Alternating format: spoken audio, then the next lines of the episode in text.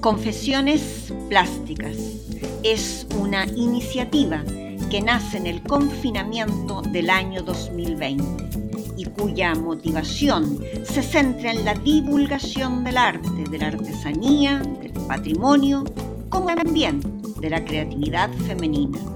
Esta idea se muestra por medio de un formato podcast. Ahora, en su segunda temporada, Confesiones Plásticas asoma como una iniciativa que quiere poner en valor a mujeres creadoras, transgresoras, luchadoras y apasionadas, mujeres que a través de la materialización de sus ideas, creatividad, inteligencia y sensibilidad humana han transmutado por medio de sus obras.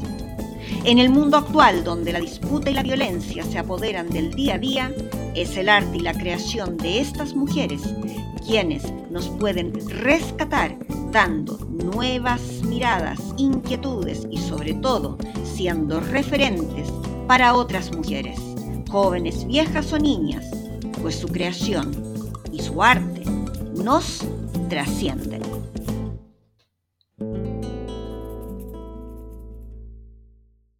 Marieta, la tintoreta. La historia de Marieta es difícil de establecer con claridad. Pareciera que toda ella está en una suerte de nebulosa.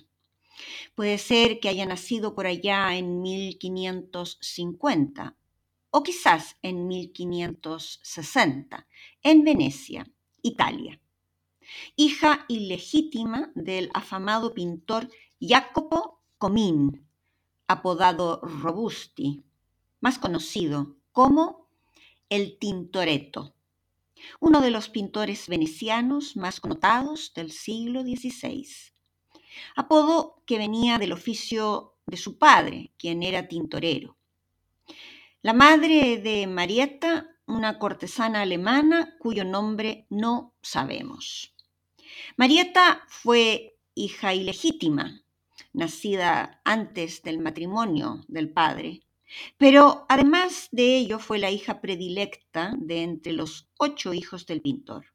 Prontamente el padre se da cuenta que su hija tiene talento, mucho talento.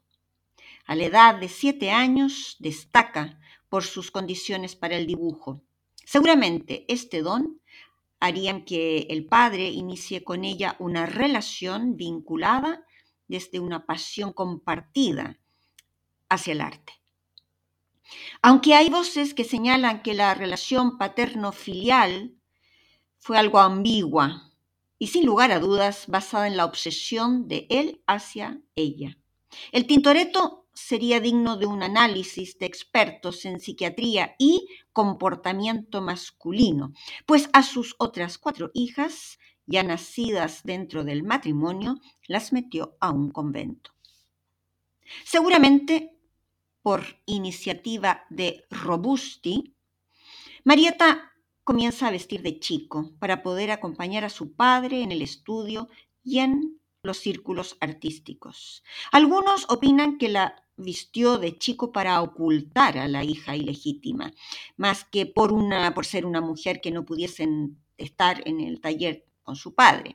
Ya sabemos que su contemporánea, la maestra Sofonis Banguisola, sí pudo recibir formación artística, al igual que sus hermanas, y no tuvieron que vestir de varón. En fin, que fue una alumna vestida de varón, sí, pero aplicada y destacada. Aprendió de su padre técnicas y conocimientos pictóricos. Esto más su propio brillo en el quehacer hicieron de Marieta una gran pintora. Pero su actividad fundamental era ser la ayudante del padre. Y visto por los expertos, igualó al Tintoretto técnicamente. Y muchos otros indican incluso que la hija lo habría superado. Destacó como retratista dentro y fuera de Venecia, y su talento pictórico la hizo conocida en la aristocracia veneciana. Todos querían tener un delicado retrato de la joven, hecho por la joven, la cual ya descubierta como mujer, pasó a ser apodada la Tintoreta. Su padre se debatía entre el orgullo y el excesivo celo y sobreprotección. Difícil es entrar en su corazón o en su psiquis. Más lo que queda como un hecho a constatar es que Jacopo Robusti cortó las alas a su hija, alas que él mismo había impulsado a crear. Su padre le había dado una alta educación humanista e impulsó a que su hija desarrollara talento, talentos varios, tanto pictóricos como musicales, pues Marieta practicó el canto, laúd y clavecín, instruida por el maestro Sachino. Marieta estuvo trabajando en el taller familiar alrededor de 15 años y junto a ello ayudaba a su padre en sus lienzos, daba clases de pintura y recibía encargos de retratos. Aunque marcada por ser hija ilegítima y por ser mujer, los retratos de la Tintoreta llegaron a ser conocidos y admirados, muy admirados. Jacopo Strada, el anticuario de Venecia, enseñó al emperador Maximiliano de Austria un retrato que le hiciera Marietta. El emperador quedó tan impactado que invitó a la artista italiana a convertirse en la pintora de su corte. Un camino que le había permitido un desarrollo individual, una vida propia y, además, desarrollar su talento desde un lugar de privilegio. La misma invitación recibió Marieta del archiduque Ferdinando y también del rey Felipe II, quien ya había tenido a Sofonisba Anguissola en su corte hecho que constata la apertura mental del monarca español. Todos, todos querían a Marieta en su corte. Todos solicitaron sus servicios como pintora de cámara. Este hecho era un honor, un privilegio. Pero a diferencias de Amilcare Anguissola, padre de Sofonisba, el padre de Marieta, el famoso y aplaudido Tintoretto jamás permitió que su hija se alejara de su lado. En una época en donde el desarrollo de la mujer dependía de una autorización masculina, por tanto, siempre el futuro de una mujer sería, según la apertura mental y algún sentido igualitario, el que tuviese un hombre, fuese el padre, el marido o el hermano. La historia y devenir de Sofonisba y de Marieta van por carriles separados, aunque tuvieron un mismo final en la historia del arte. Amilcare Anguissola impulsó a sus hijas hacia lo más alto en el desarrollo de sus talentos. Pero además de proporcionarles educación y vínculos, no cortó sus alas a la hora de presentarse posibilidades laborales, si es que, bueno, si es que se puede aplicar el término laboral para una mujer en el siglo XVI. Pero vamos, que se entiende lo que digo. Jacopo Robusti fue justo lo contrario. Este dio una educación humanista a su hija la preparó para desarrollar el talento que ésta tenía, pero cuando la hija tuvo la primera oportunidad para brillar por sí misma, entonces Robusti, el padre, se detuvo. El Tintoretto quería a Marietta para sí. Su manifestación de amor paterno es lo que hoy llamaríamos un amor tóxico. No permitía que su hija se alejara ni un paso de él.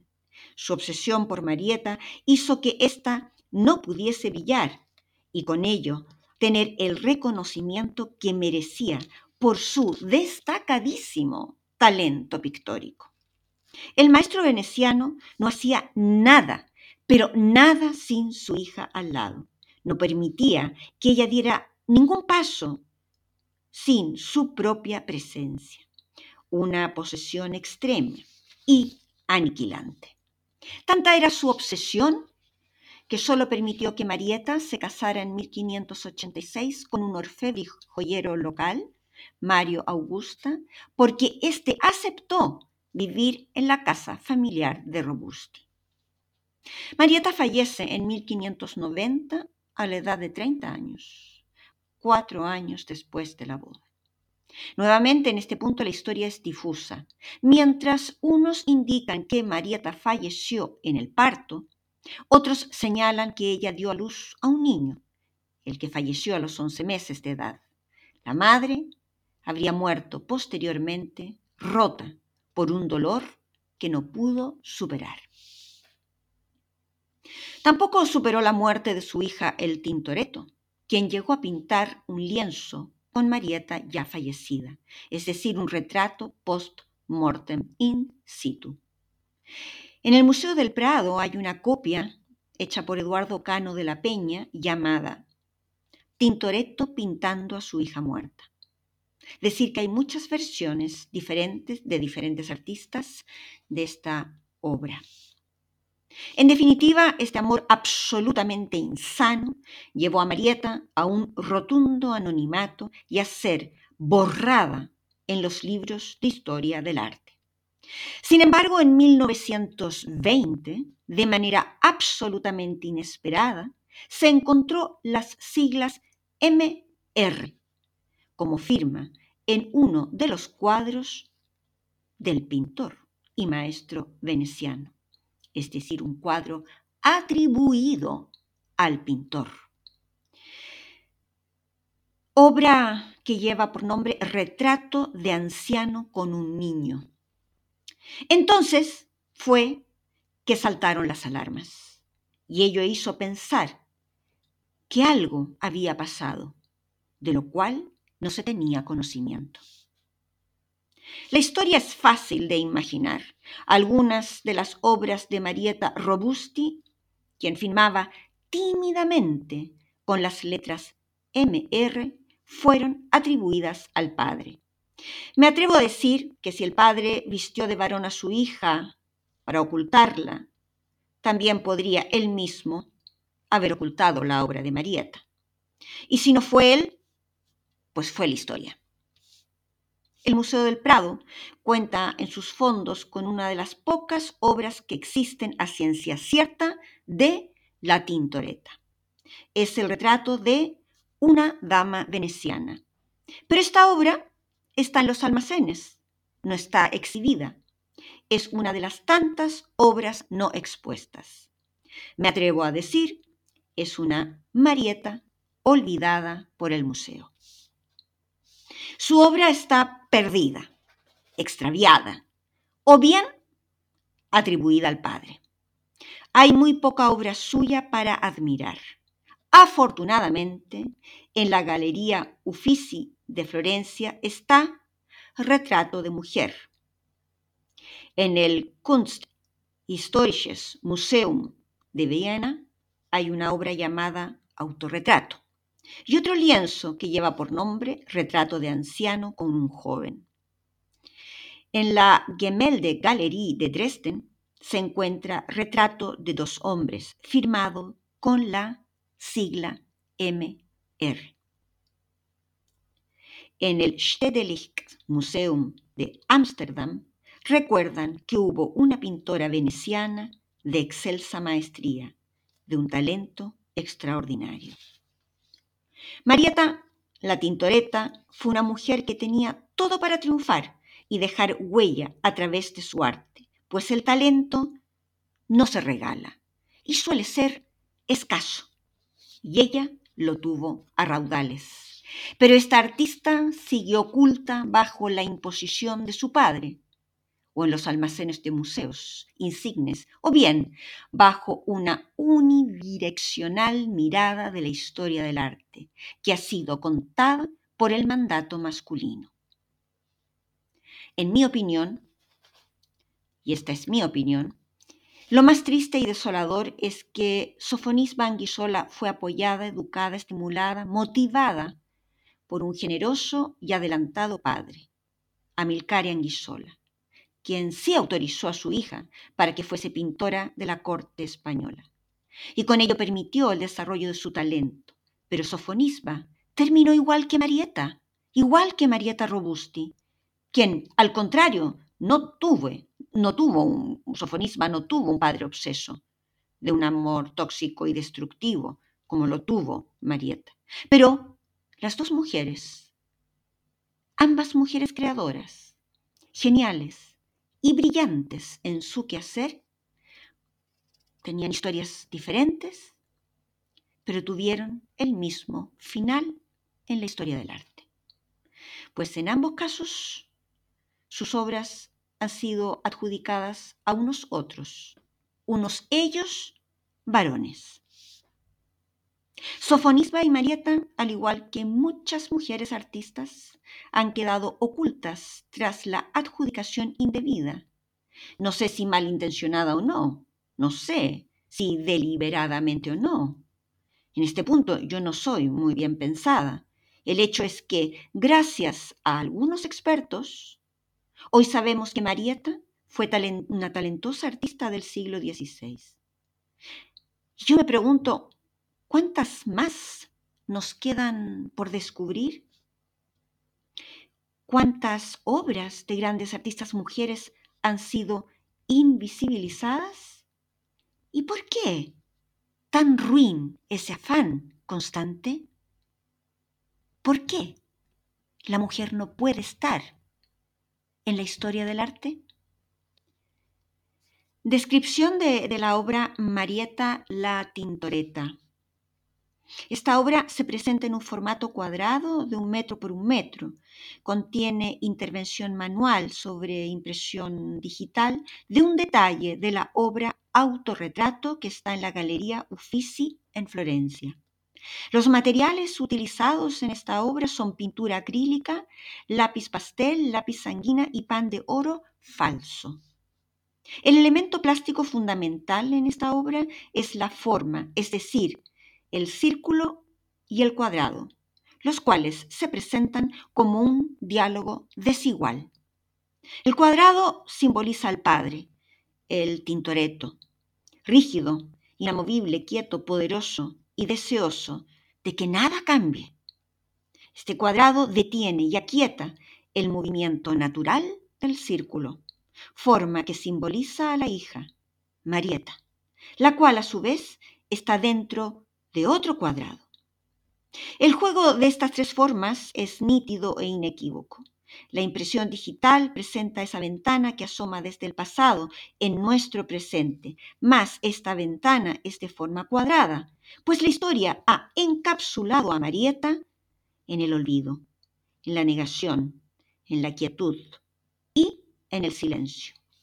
El círculo que representa a la mujer Marieta no tiene cómo moverse, pues tanto padre como historia, como la historia misma, la detienen. Estas tres formas hacen un ritmo de tres. El tres, la tríada, el trinaquio. La Trinidad, la perfección en el hacer del Padre. Otro elemento plástico esencial es el color, Marieta en esta obra está llena de colores cálidos que representan su juventud, su lozanía, su género y su pasión por la pintura. Ella contiene además el color dorado, color que representa su don, su excelencia y su brillantez. El círculo, es decir, su vida, se inunda de sus colores, los tonos rosas, su juventud, inocencia, candidez y feminidad. Se inunda también de dorados su excelencia y su don en su quehacer. Se llena también de blancos, de su pureza, de su nobleza. Pero finalmente quien protagoniza ese espacio es el gris, color que simboliza la falta de energía, la tristeza, la quietud, la nebulosa que va a imponer Jacopo Robusti a su hija. El cuadrado que representa al padre es de color, de colores marrón y negro. Su alma oscura y tóxica será su constante. El cuadrado toma el color rosa de Marieta, pero este color en él se apaga, se aquieta. La dirección de la mancha en el círculo contiene diagonales que simbolizan actividad, energía, ideas propias y vida. Sin embargo, la dirección de las manchas establecidas en el cuadrado del Padre son manchas con dirección obsesiva, llena de una vibración inquietante que rodea al círculo como una malla, como una trama de poder y oscuridad y asfixia. Marieta se va desintegrando de sí misma y eso se simboliza a través de su vestido, vestido que se va desvaneciendo y se va integrando en el color gris. Marieta no tuvo opción alguna. Su padre la anuló, la dominó desde su nacimiento y tomó para sí los dones de ella. Posesión y dominio. Marieta fue propiedad de su padre y permaneció interesadamente oculta por la historia. Al lado derecho de su autorretrato podemos ver una tímida sigla con las letras MR. Esta sigla fue la que permitió siglos después alzar una tímida voz en la historia del arte. Fue entonces cuando alguien se dio cuenta de que Marietta Robusti aún necesita liberarse del yugo de su padre y de la historia contada por los hombres. Marieta fue excelencia pura en la pintura del Renacimiento. Próximo capítulo, Artemisia Gentilecci.